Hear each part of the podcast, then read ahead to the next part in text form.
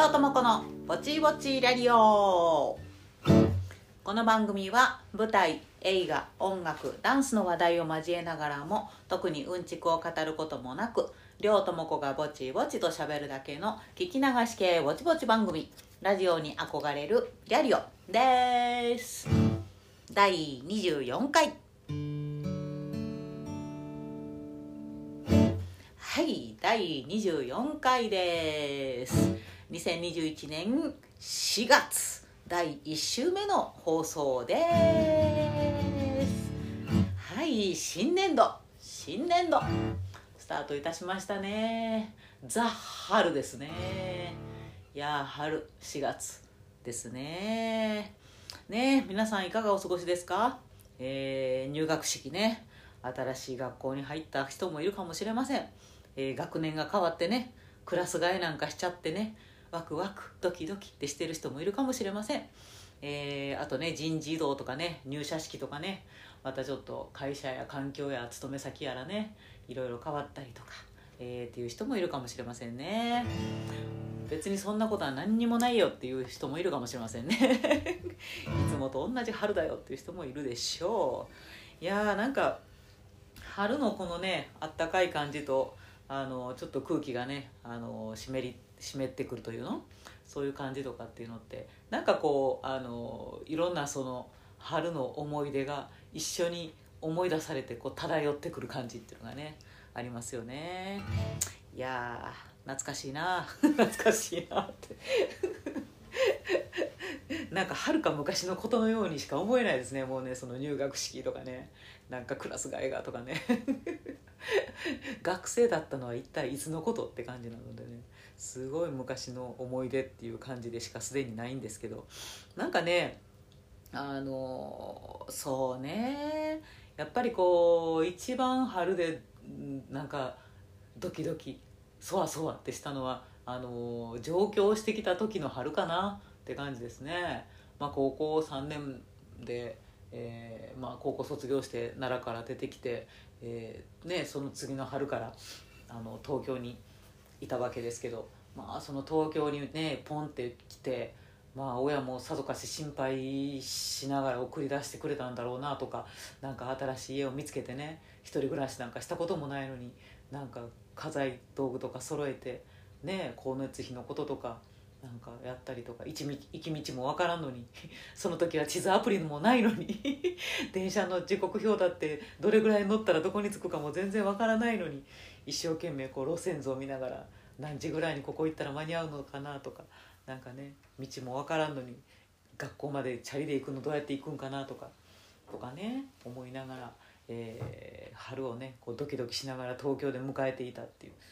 なんか速攻でホームシックになった記憶がありますけど。なんか関西弁が聞こえてこないっていうことにねなんかすごいなんか寂しくてなんか電話とかしてても今みたいにねほらあの LINE で無料通話とかできへんしテレビ電話みたいなもんなかったしうんそりゃね友達とか親に電話とかして「元気やで」とか言うたりするけどあんまりこうね電気代もね電気代ちゃうわ電話代もねかかることやからそんなしょっちゅうもできんかったしなんかうん新しい環境にこう一人で飛び込む、まあ、今から思ったらあんなもんは一人でも何でもなかったんやけど いろんな人が応援してくれとったわけなんやけどなんか一人でね飛び込んだ気になってドキドキしてましたよね。でねなんか新しい専門学校芝居の学校に入ってわあこれからなんか芝居の勉強とかできるんやってなんか鼻の穴が膨らんでいた。というような記憶ですよね。あのまあ春のねその区切りっていうことでうん春だなって環境変わったな新しいスタートだなっていうのはまあだからあの上京して専門学校入るとかその時はまあ学生ですよね。でも学校を卒業して、えーと、その後、まあ劇団のミュージカル劇団の研究所に入ったんですけど、まあ、そこまではあの春というか何かが始まるっていう春の区切り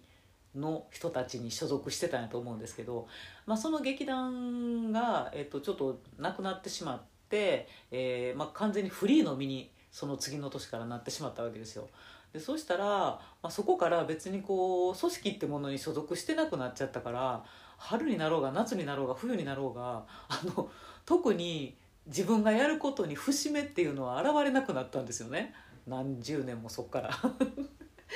なんで別に春が来たからって新しく何何とか式みたいなのがあるわけじゃないしでまあ仕事芸能関係のねそのオーディションとか舞台とかなんとかっていうのはその春とか関係なく随時始まり随時終わっていくっていうことがあのあるので春に区切りよく何かが始まるっていう経験ってもうその21歳ぐらいの時からずっとなかったんですよね。だからあのなんかねその辺からちょっと春が嫌いになった時がありました。なんかね不安なんですよね。やっぱりこう節目がなくてずっとあの20年もあのねずっと毎年毎年周りは春が来て、えー、新しい環境だなんとかって何とかのスタートだとかあの出会いだとかって言ってるんやけど自分はその中にはいなくてなんか節目のないまままた春が来て、えー、1年が終わって私は何も始められていないんじゃないかとか何も進歩できていないんじゃないかって思いながら毎年春が来る っていうのが なんかすごい周りと自分をこうなんか比べてしまってというか私って大丈夫なのかしらってなんか不安になったんでしょうかね。なんかすごい春がね嫌やなって。思ってた時期が結構ありましたね。だからその21歳の時からそうねもうほんとつい最近よ。本当にあの、うん、そこから20年ぐらいはずっとなんか春ってやーねって。春ってなんだか憂鬱ねって思ってましたね。うんですね。だから私好きな季節は秋なんですけどなんか気持ちよくてね爽やかで、えー、なんですけどだからねみんなは結構春が好きとかっていう人も多い中私は春は嫌いじゃとなんか思ってた時がありましたね。でなんか40代になったぐらいからなんかそんな節目だの人と違うだのどうでもよくなったんですよね。なんかなんかそんななんか人と比べてももうしゃあないっていうかまあね最初からそう思ってりゃよかったんですけどなんか人と比べたってしゃあないしなんかここまでこれできたんやからあとはもう自分のペースで行くしかないやろってやれること一生懸命やるしかないやんけみたいな。妙な開き直りが出て、えー、春だろうが夏だろうが正月だろうがどうでもよくなってきたのが、えー、40代。まあ今の感じはだからあの結構嫌いじゃないですね。うん、でなんかあの今ね今年は特にああ春ええなって思いました。なんか年々ね冬が辛いのよ。わかる？冬って辛いよね体痛いし寒いしさなんか日は短いしさなぜ寒いっていうことがねあの答える答える年になりました。でなんかあの親とかもねあの風邪ひきやすくなったりとかやっぱりちょっと心配なんですよね。なんか冬っていうのが早く終わって暖かくなってくれんかなってあの思ったりするようになりましたんで。あ春が来た。暖かくなってきた。あお日様が照ってる日が長いとかね。っていうのがちょっとあのやったやっと春来たみたいなあの嬉しい感じになってきましてね。ようやっと 春が好きになってきているよ。です。春が嫌いだった理由っていうのが何とも暗い理由なんですけどね。なんかそんなんでしたね。まああのでもねあの花はたくさん咲くし、えー、あったかくなるしっていうのでね、えー、皆さんもちょっとね、えー、気分明るく、えー、4月を迎えてらっしゃるといいなと思っております。楽しく今年度も参りましょう。で、えー、ああのー、おかげさまで、えー、舞台ですね、えー、幼児とその一味単発公演。あなたの知らないチェーホフ短編セレクト9、えー、無事に千秋楽まで終えることができました。ありがとうございました。本当に本当にありがとうございました。あのー、ねやっぱりこの感染症がまだまだ落ち着かない中で、えー、興味を持って応援に行くよって見に来てくれたっていうのは本当にありがたいことやったし、まああのやっぱりね感激にはなかなかあの伺えませんということで、えーまあ、クラウドファンディングもねちょっとやってたのでそちらをご支援してくださった方ですとか、えー、あとあの、ね、心の中で「頑張れ」っていけないけど頑張れってね気にかけてくださってた方もたくさん、えー、いてくださったと思います。本当にありがとうございました、え、皆さんのね、え、祈りが届きまして、え、最終日までちゃんと務めることができました。ね。途中であの中止になってしまったりっていう公演もたくさん今はありますので、えー、千秋楽にね、えー、ちゃんと迎えられたというのは本当に幸せなことやったなと思っています。もうね今回その俳優陣もそうやしスタッフも演出の方もね小屋の、えー、エソラバコさんの、えー、吉野さんなんかも、えー、非常にあのなんだろうないい感じだったです。いい感じだったです。語彙力。いい感じだったので本当に感謝しています。あのみんな心が温かい、えー、ねあの一緒に手を取り合って頑張れる、えー、仲間になれたんじゃないかなと思って本当にこの機会をねいただいたことを、えー、感謝しますね。もう感謝の気持ちでいっぱいです。ありがとうございました。まああの本当にこの舞台まあ何でもそうやけどね CM1 本でもあのお仕事一つ一つ、まあ、一期一会やなと思ってましてね。あの二度と同じ座組で同じ芝居をすることっていうのはないないんですよ。あの再演って言われてももう何かが違うからあの本当にその時だけの一期一会やなっていうふうに奇跡のあの集まりやなっていうふうにいつも思っています。本当にあの奇跡的にというかね一期一会な、えー、感じで、えー、カンパニーに参加させてもらうことができまして、えー、非常に光栄でした。ありがとうございました。いやあのー、ほんまいろいろやったな。チェーホフやのになんでヘドバンして首が痛いんやろお前は。見てない人は何を言ってるのかわからないと思うんですけど。なぜかなぜか成り行き上ギターを弾いてあの歌って、えー、なぜかヘドバンすることになったりとかして。最初はヘドバンしてなかったんよね。なんか中日ぐらいから急にヘドバンな気持ちになってきて。ヘドバンして。そしたらなんか翌日からなんか懐かしい首の後ろの痛みやなと思って。これ これ何と思ったらヘドバンしたからやと思って。ああこの首の後ろから背中までバキッてなる感じ。懐かしい痛みだぜと思って。ましたね。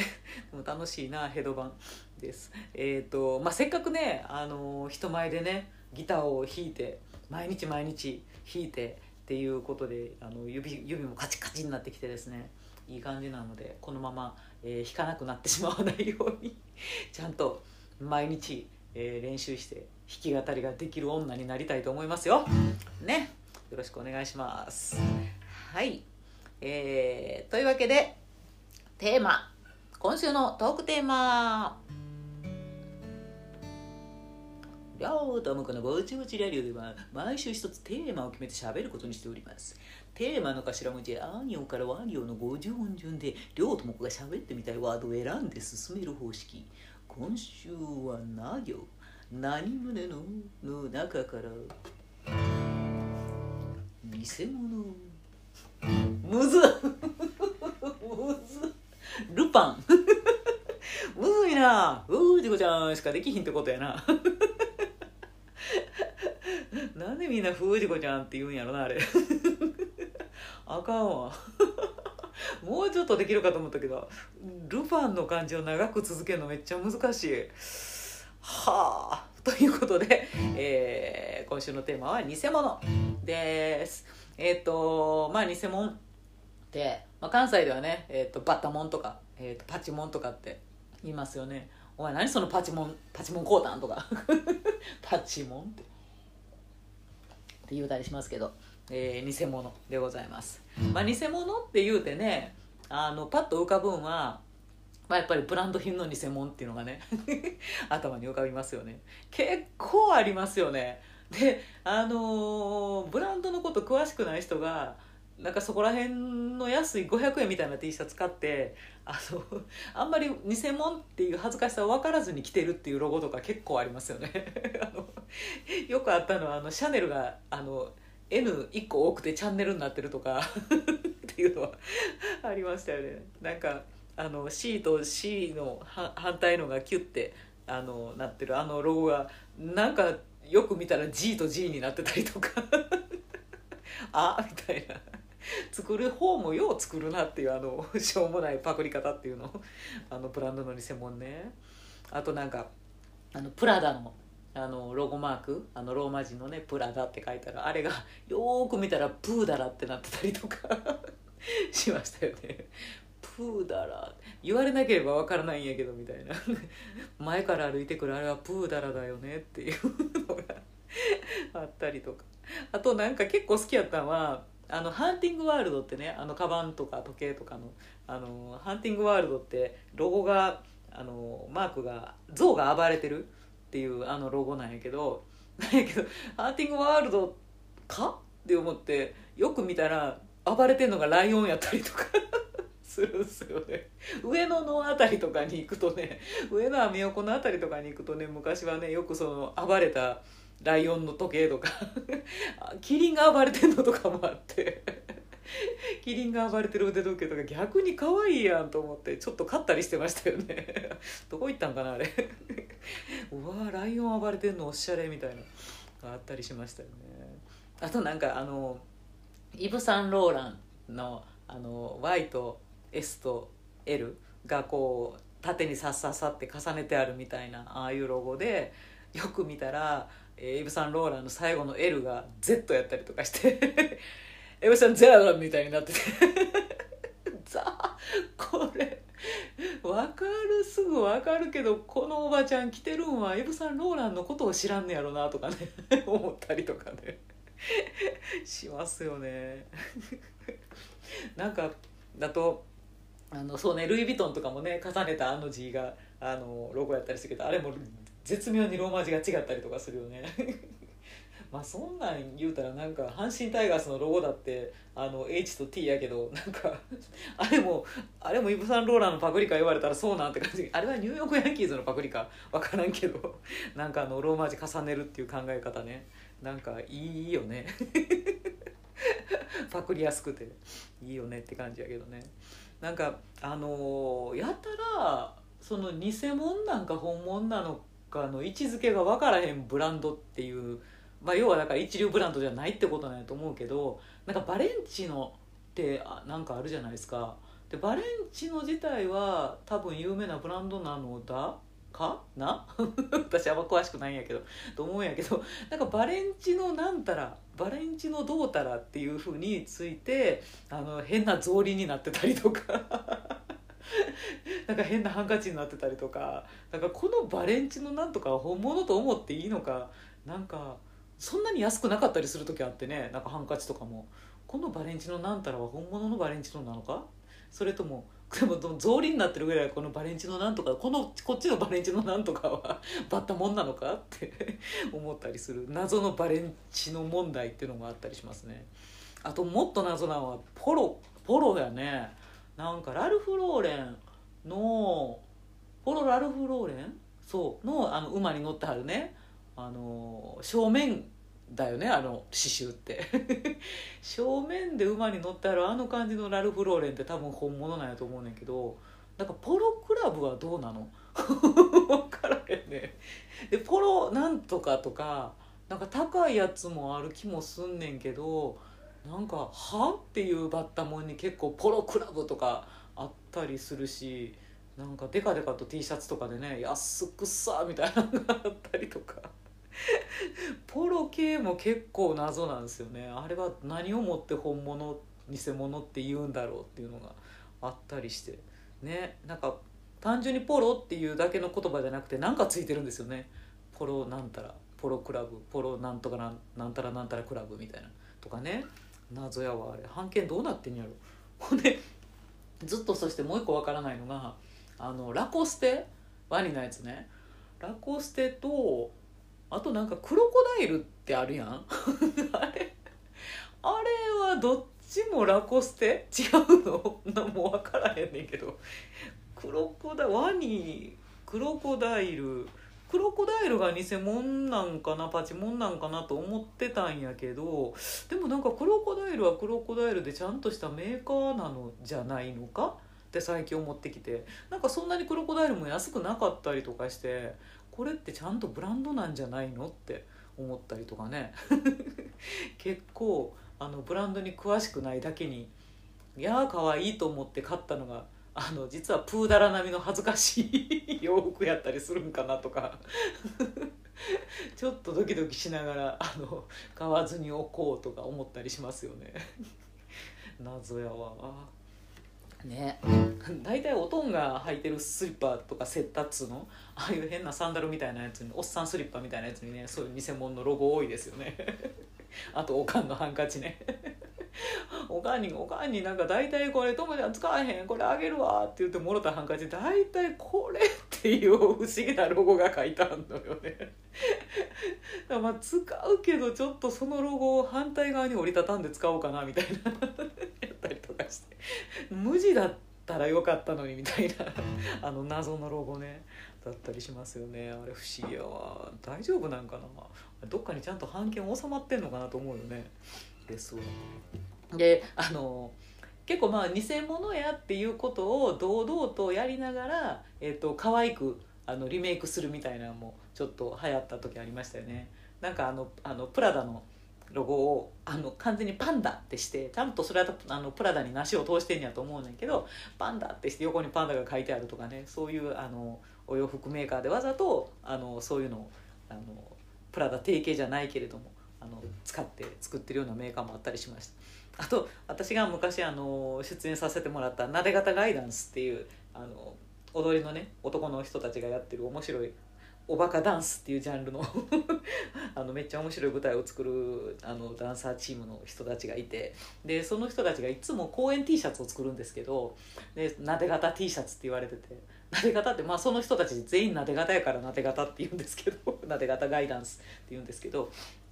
でそのなで型 T シャツのデザインをいつもそのあの主催のあの小笠原大輔さんっていう人がしてはってでその大ちゃんが考える何かをちょっとパクったあの T シャツデザインっていうのがすごいいつも可愛くてで私が出た時はあのプーマあのプーマのあのねまさにピューマがこうあのなんていうの？前足をひょって上げてえー、飛びそうになっているあのロゴがあるじゃないですか。であのピューマの、えー、ロゴをピューマじゃなくてクーマって書いてあって 丸いクマさんがこうあの前足を上げて横になってるんですよね。あれでクーマっていうのが T シャツのロゴで作ってくれててめっちゃ可愛くて買いましたけどね。でクーマであのプーマとかまあ何でも大体 C 丸ってこれ版権のあるやつですよってあの C が書いてあって丸っていうマークがね書いてあったりするんやけどでそのクーマって書いてあってクマさんのいる横に C 丸が書いてあって え C 丸大丈夫？って思ったら C 丸の横になで型ガイダンスのなでって あの手辺にないって書いてなでって一文字書いてあって。そこまでやるっていう細かみたいな結構好きでしたねなんかねあのパチモンにはパチモンの可愛さっていうのがあったりするんで まあそれはお好みであのあいいやんってあえてパチモンって分かっても可愛くって着るみたいなのがあったりしますけどね。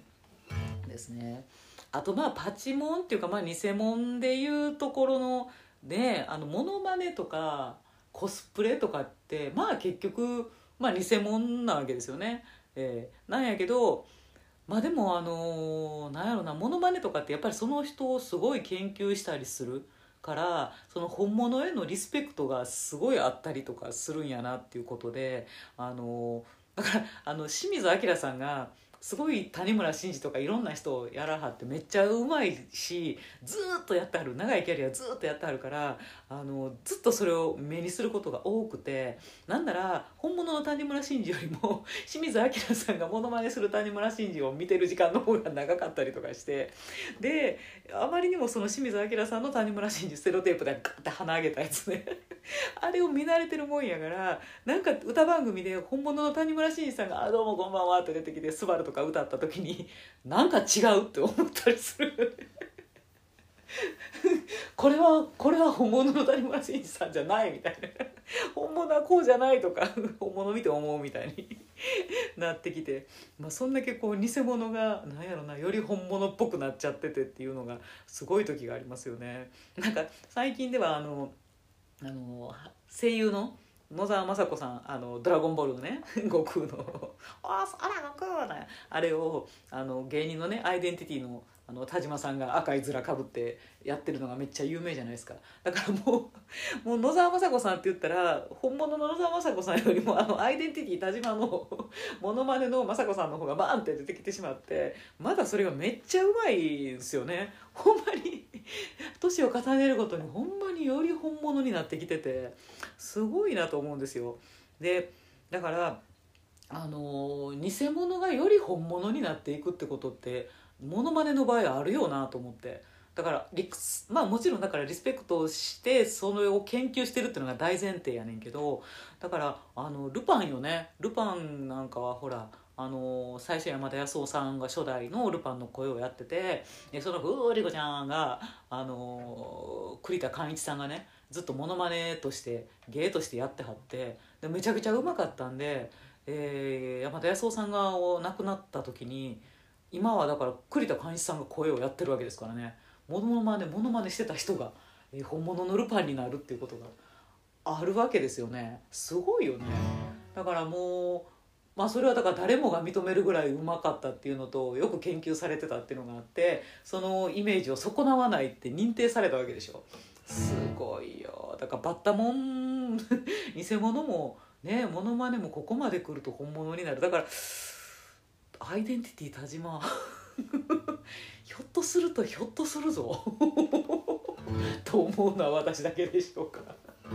すごいよな。だからなんか愛を持ってそれを真似するのってねえちょっとすごい未来を生むこともあるよねっていう感じがしますよね。だからまああのー、ないけど もしね、あのー、私が誰かにモノマネされることがあったりとかしたらすごい嬉しいですもんね。なんかモノマネってやっぱり世の中にまずその本物の人がすごい認められて認知度があってっていうところでしかモノマネとか偽物って成立せえへんからさ。だからそんなモノマネしてもらえる日なんか来たらね嬉しいってしゃあないでしょうね。ですわ。でなんか最近あのー、コスプレとかもまあねあれもまあ、モノマネっちゅうかパチモンですわね コスプレもあの私はあんまりそういう方面に詳しくはないですけど、まあ、アニメフェスとかね行くと「あのブリーチ」とか「鬼滅の刃」とか「ナルト」とか「ジョジョ」とかねあの辺のはみんなコスプレめっちゃされてますよね海外の人とかもね。であのまあだからあれあれもクオリティがクオリティがほんまに様々でいやだからってブリーチのいちごは美男しかやっちゃダメって言ってるじゃんみたいな。雑にあの黒い袴着て金髪にすりゃ誰でもいちごになれると思ってんじゃないよとかね。思ったりする時もあるしあの結構こう口を隠すようなキャラとかで口隠せばいいと思ってるやろみたいな。ダメよ。って実際中身も男前でなきゃやっちゃダメよっていう感じがあったりとかねしますよね。でなんか最近あのー、やっぱりもう老若男女関係なくコスプレが大流行したのはもう「鬼滅」ですよね「鬼滅の刃」のコスプレっていうのがものすごい世の中で普通に見かけるようになりましたけど この間この間すっごい雑な禰豆子を見たよ。雑すぎて二度見したわ。あの二度見どころじゃないわ。振り返ったわ。なんか普通にねあのうちの近所のスーパーに買い物に行こうとしとったらあの向かいから家族連れが歩いてきてね。でその家族連れのまあそうやな5歳ぐらいの女の子かな。がその禰豆子のコスプレらしきものをあの親に買ってもらったんでしょうね。一式禰豆子セットみたいなやつ。でそれをよそ行きであの来てあのお父さんに手引っ張られながら向こうから歩いてきたんですけど。もうただただあのピンクのねあの柄の禰豆子のピンクの着物を上からワシャって着てで帯を一応締めてるんやけど あの暴れるもんやから前は全裸してて もうなんか土左衛門みたいになってるわけですよ。全裸したあのピンクの着物でワッシャワッシャって歩きながらあの一応髪の毛は禰豆子ぐらいの長さがあってロングヘアなんですよね。で一応その禰豆子セットに入ってたんであろうリボンなのか？ピンクのリボンをペッて頭にくっつけてて。ほんで竹？口にくわえてるはずなんであろう。竹があの首にぶら下がってました。首からぶら下げちゃダメなのそれ。それ加えなきゃダメなのよ。ねお嬢ちゃん。首からブラブラブラってあの竹ぶら下げてバッサバサピンクの着物をわっしゃわしゃと歩いてくる禰豆子がハハって笑いながらお父さんの手引っ張られて前から歩いてきたにはザッ雑な禰豆子やなって。ちゅうかよく私禰豆子って分かったなあれみたいな。あの禰豆子と共通してるところは女の子ってとこだけですからね。女児ってとこだけですからね。あとはお前お前せめて加えろよその竹をって。口から離しちゃダメなのっていう。雑な禰豆子笑ったわ。だからなんかこうコスプレとかでえっと雑なものになると突然笑えるよね。なんかさ偽物もさ丁寧に作られたその偽物やとなんかその本物に入れ替わるぐらいのあのクオリティを持ったりっていう未来があるんやけど、まあ、ブランドとかはねあんまり似せてちゃんと作ったらそれは犯罪なんでねダメやけどちゃんとねなしお父さんとはいかんけど だけどそのモノマネとかねコスプレみたいなことに関してはあなたあの 程度が低すぎると笑いが取れるよ。あの だからさあの某アジアの大国のねあの国がやってるあのディズニーランドのパクリとか っていうのってもうさクオリティひどすぎて笑えるよね、まあ、あれかって本当はね判権問題があるから笑ってる場合じゃないんやけどでもあの妙にシュッとしたシュッとした細いミッキーとかなんなんて思うし。なんかもうミッキーもジブリも何もかもトトロも一緒かよみたいなさあの雑さってさほんまに涙出るぐらいおかしくなる時があって 雑やなって。ね。ねちゃんとねあの合法にね判件を払ったところで、えー、きちんとなしを通しましょうね。ですね、えー、でもそのバッタモンの持つ世界観って割と嫌いじゃないですけどね。あの 高校生の時とかあのそんなにお小遣いがないんであのブランド物の刺繍とかあのナイキとかね。ナイキとかシュッて刺繍とか ああいうのを靴下に自分で刺繍してました 斜めにシュッてやつ。あうまいな私みたいなとか。チャンピオンの C とかねああいうのをねちょっと刺繍してうまいことやったりとかねしてましたよね。面白まあバッタモンってあの結構笑けて私は嫌いじゃないです。まあ犯犯罪にならない程度に。ちょっとね自分で楽しむ分にはいいんじゃないかなと思いますね。はい。えーと、えー、いうようなところでですね。えっ、ー、と次回ですね。次回トークテーマは「ハヒフヘホ」でヘアスタイルというので喋っていきたいと思いますまあヘアスタイルね。私もいろいろやってきた。今はもうもっぱら黒髪ロングであのしばらくおりますけどね。昔は金髪にもしたし。なんかモヒカンにもしたし なんていう、えー、髪型についてなんて喋ってみたいと思います、えー、ツイッターでは「ハッシュタグりょうともこ BBRR」でつぶやいていただければ拾いに行きます。その他、えー、メールやメッセンジャーでも、えー、ご意見ご感想などお待ちしております、えー、告知。えー、っとですね、えー、映画ですね、えー、大木和文監督の「えー、こもりぬ」という映画が、えー、5月の15日土曜日16日日曜日多分午前中になると思われています、えー、渋谷のユーロスペースという映画館で、えー、上映の予定が決まっております、えー、ぜひ今から開けといてください。両ともご出演しております。それでは皆様良い1週間をお過ごしください。両ともこでした